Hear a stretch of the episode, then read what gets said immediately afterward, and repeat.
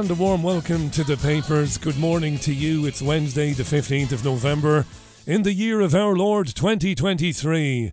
And it is miserable out there in Salford, I tell you. It is absolutely bucketing it down. It's uh, down to climate change, allegedly. Let me make a wee bit of an adjustment here while I do this. I could stop and start again, but you know, there'd be no fun in that, so let's just carry on. Hope I find you well. I've had a couple of uh, nice days off. I had a couple of nice days off. Went to the snooker in Bolton on Monday with my friend for the day. It was great crack altogether. Needed a bit of a breather after a good solid 10 weeks without a breather. But I'm back. Let's do the papers. As usual, we kick off by looking at the front pages of the UK dailies. We're going to start with the Telegraph. Yeah. The fallout from the removal of Suella Braverman as Home Secretary by the Prime Minister Rishi Sunak. The removal of Braverman.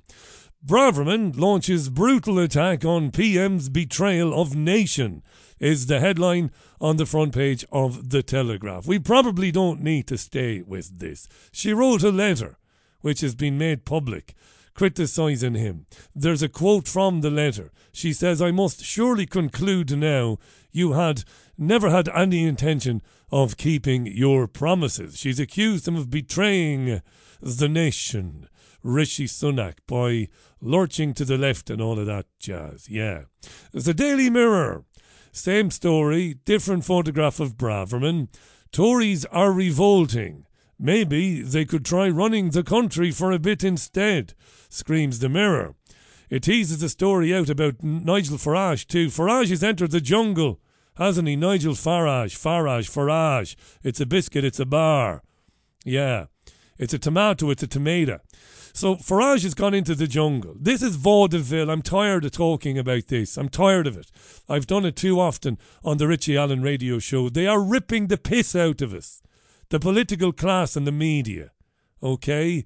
Never the twain were supposed to meet. The media was supposed to hold the political class to account put a microscope on them every second they're in office, challenge every fucking thing they do, and say, but now, no, they give them jobs presenting political programs, and they give them massive amounts of money to holiday in Australia, where no doubt the great British public will spend money urging them, or will spend money by texting to get these fuckers to eat witchy grubs and spiders and God knows what else. It is vaudeville. Yeah. That's in the mirror. I'm a celebrity, get me out of here. Yeah. The Times, Braverman, PM lied to me and betrayed Britain. Yes. The resignation letter condemns the migration failures. Now, today there is a Supreme, Supreme Court decision here in the UK. You might hear this podcast after the Supreme Court has handed down the decision. What's the decision, Baldy? Well, it's making a decision on whether the scheme to send asylum seekers to Rwanda is lawful.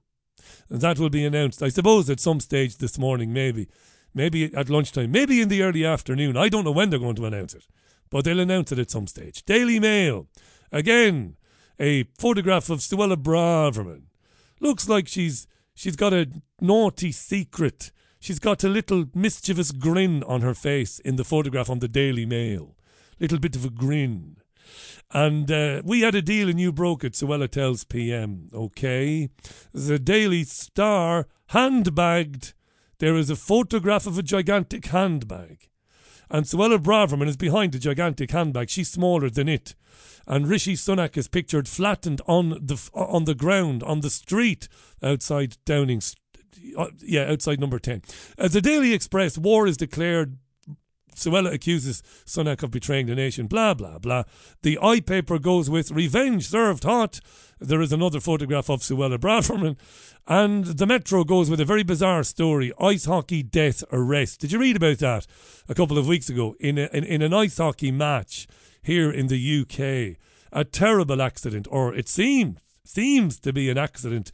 In any case, one player seemed to be upended on the ice, and as he was upended, his legs shot up into the air, and one of his skates cut the neck of a man called Adam Johnson, God love him, and he bled to death on the ice.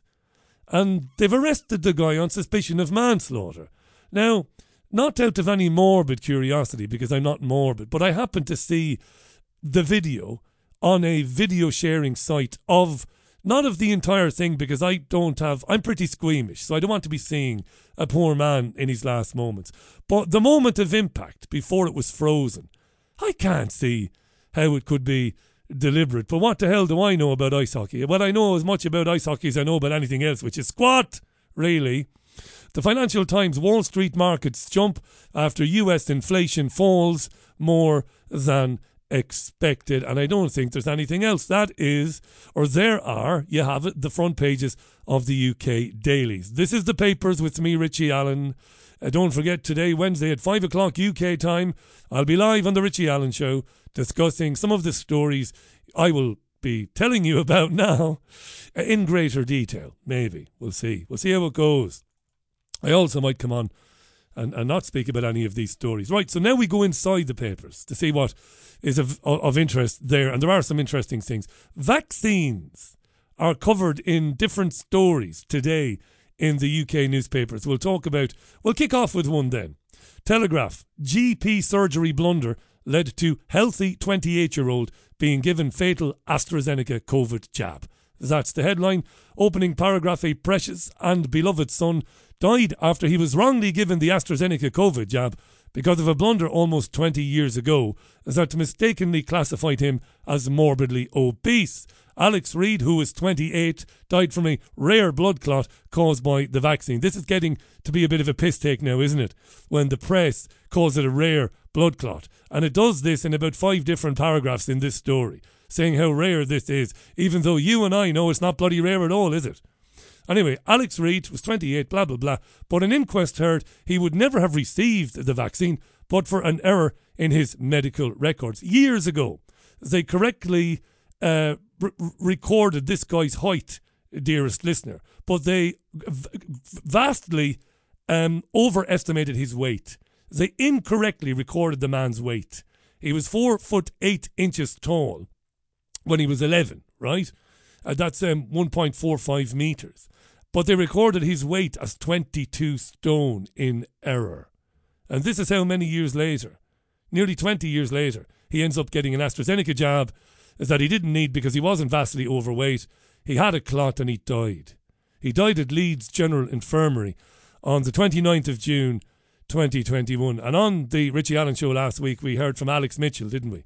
Lovely gentleman in Scotland who lost his leg after the uh, after being vaccinated with the AstraZeneca, uh, Oxford AstraZeneca jab. And we know that the High Court is going to hear a couple of test cases, which we're going to follow with great interest because they could very well lead to dozens and dozens of cases against um, AstraZeneca and Oxford because of this terrible jab. Let's go to the Mail online. Like I told you, right? Vaccines are everywhere today in the UK press, as well as Suella Braverman. Here's a headline in the Mail Online Cervical cancer to be wiped out by 2040.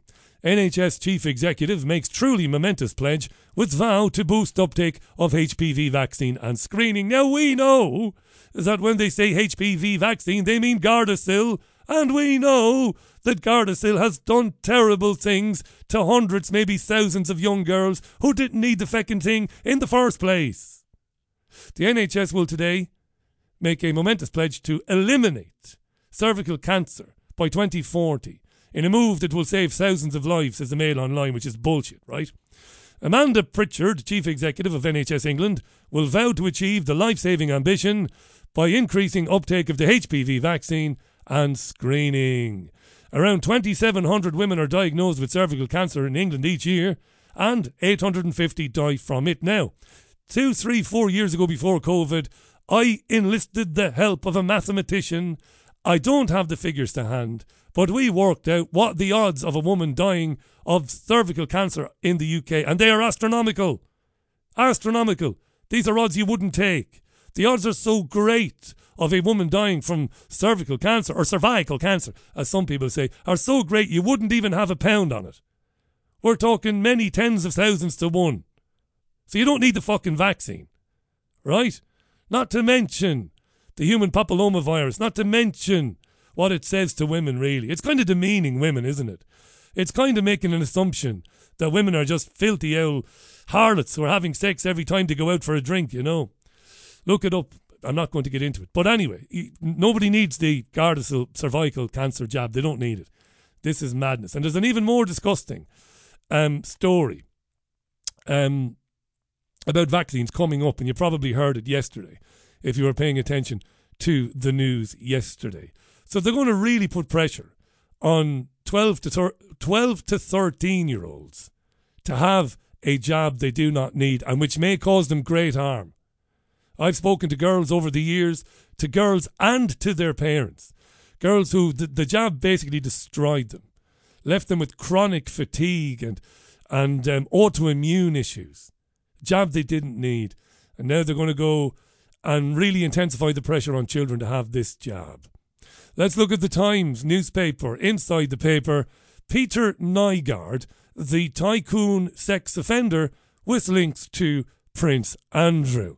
And I love the opening salvo here. To paraphrase Oscar Wilde, holidaying with one sexual predator might seem like a misfortune.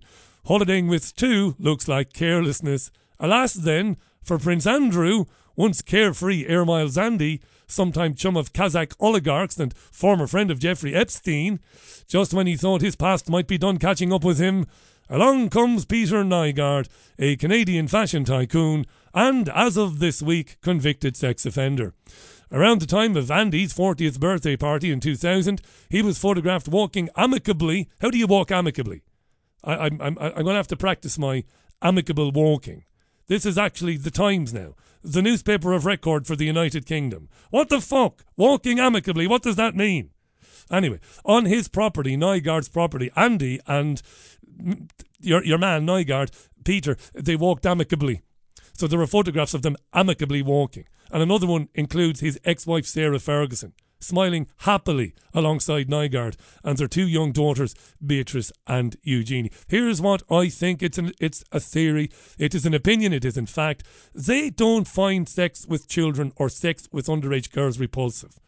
They don't find it repulsive. That class of scumbag does not find it contemptible, detestable, and frankly sickening to have sex with children. No, they don't. They like it.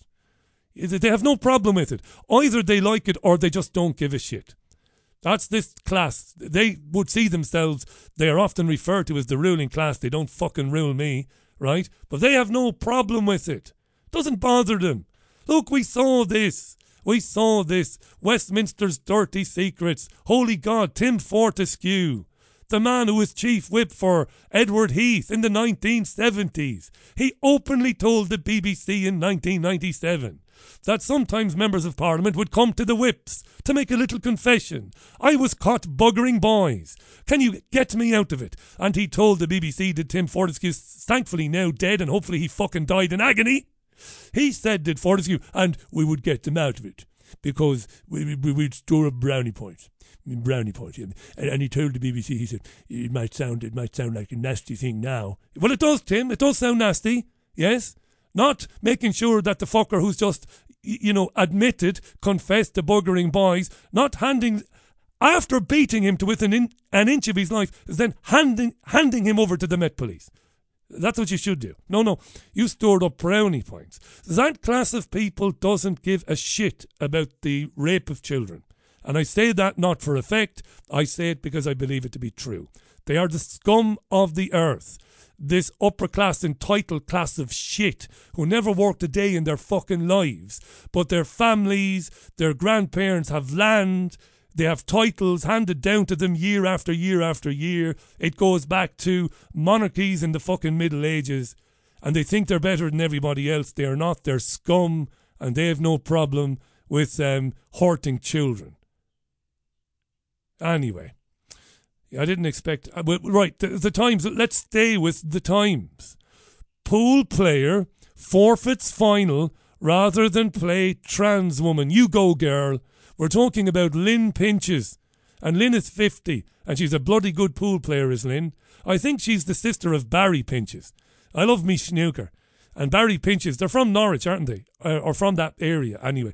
And Barry used to be um, a top 16 snooker player. And he was famous, Barry, because he would wear the yellow and green colours of Norwich on the rear of his waistcoat. of his no dad waistcoat. Barry was a good player, yeah. Never scaled the heights, but he was a good player for many years. So Lynn, anyway, got to the final of a national pool tournament and found out that in the final was Harriet Haynes. Harriet Haynes. Harriet is a man who thinks he's a woman. And you've not got much of a fucking imagination. If you say on Friday, do you know what? I identify as a woman, and the best you can do is Harriet. And if you listen to the podcast and you do like me, I know you're falling out with me because your name is Harriet and you're offended. I'm sorry, I don't mean to offend you. But Harriet, you should have given your mother a slap when you were old enough. What the fuck did you call me Harriet for?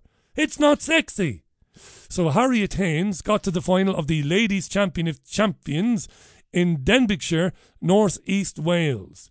Uh, Lynn says no mass, like Roberto Duran in that fight with Sugar Ray Leonard, the Duran Leonard 2 fight. No mass. Not fucking having it. I'm not playing this trans person because it's wrong.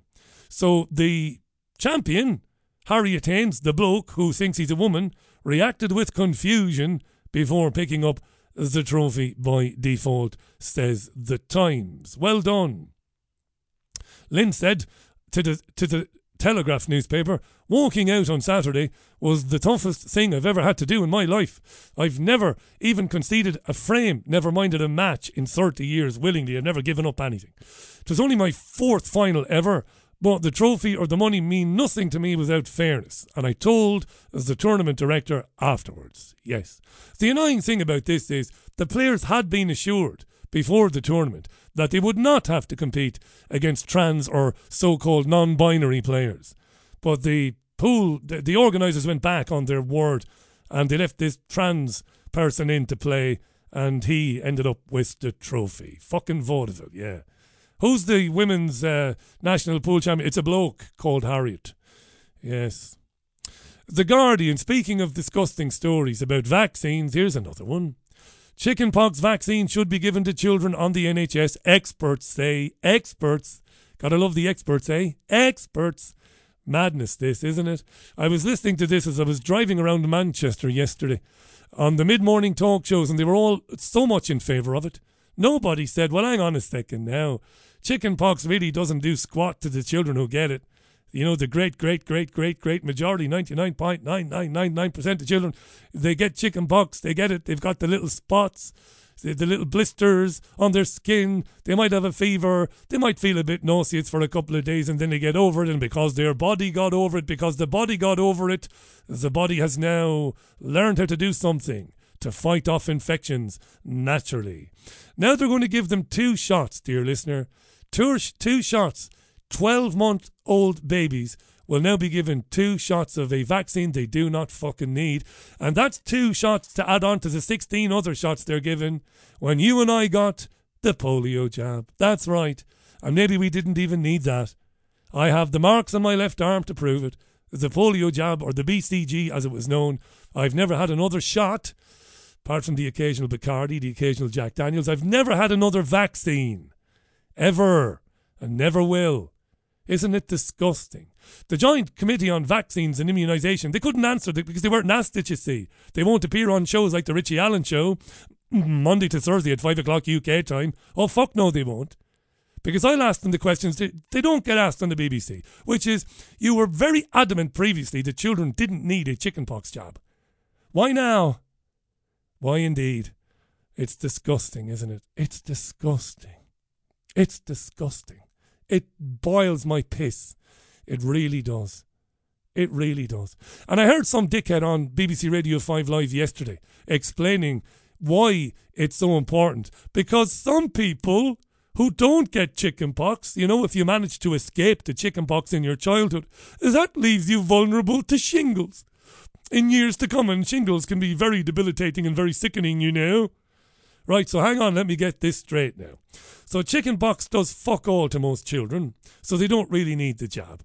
But let's give them the jab just in case they don't get chickenpox, because if they don't get chickenpox, that viral whatever the fuck will hang around their system, and in adulthood it might bloom and give them the shingles. Are you shitting me? But that's not what the BBC interviewer said, you see. The BBC interviewer said, ah, ah, now it makes sense. Naga Munchetty, an elfin little fucker, tiny little thing. You see her sitting on the sofa on BBC Breakfast in Salford in the mornings. Her feet don't touch the floor. Little pixie. Pixie of lies. Do your fucking job. Ask him the question. Kids don't need that job. Why are you giving it to them? Along with all the other jobs, you know? it's Wednesday. As I record this, right now it's 8.33. I tell you that because the world might end. And you might say, why didn't you tell us, Richie? Because I, I didn't know, is the answer. I had no idea what was coming. Um, let's look at the sun inside the scum, as they call it in Merseyside, and they have good reason. But there's a bit of a sad story.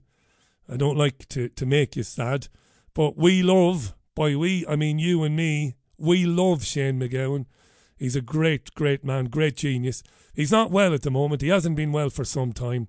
As a headline inside the Sun is Hang in There. Wife of Fairy Tale of New York icon Shane MacGowan asks for love and prayers for those struggling in new health updates. So, in a post on social media, uh, Victoria Mary Clark, who comes across a lovely lady, doesn't she? Devoted to Shane. She thanked everyone for their kind messages and support, while the Fairy Tale of New York icon, who fucking writes this shit?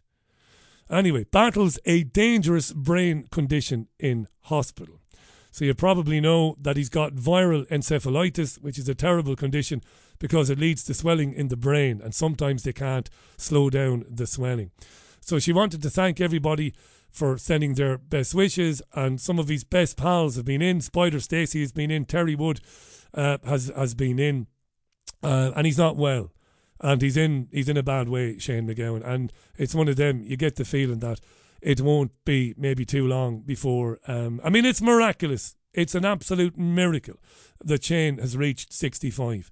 He is 65 now. And my God, I mean, I think Shane MacGowan is the answer to that question that baffled the world's greatest mathematicians, Harvard professors, the greatest of all time. And that is what is Keith Richards multiplied by I don't know. Who else can we think? of? What is Keith Richards multiplied by Paul Gascoigne divided by I don't know. Georgie Best. The answer is Shane MacGowan. I mean he's he's drunk lorry loads of booze. Lorry loads.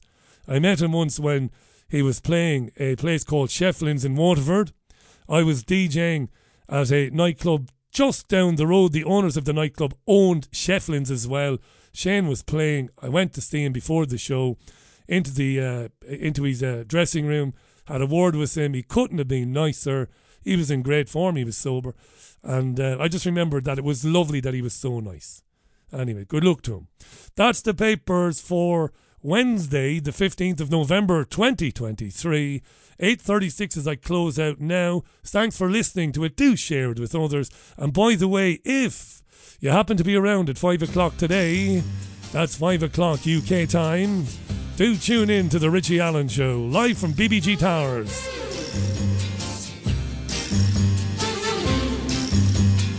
Thanks for listening. Speak soon.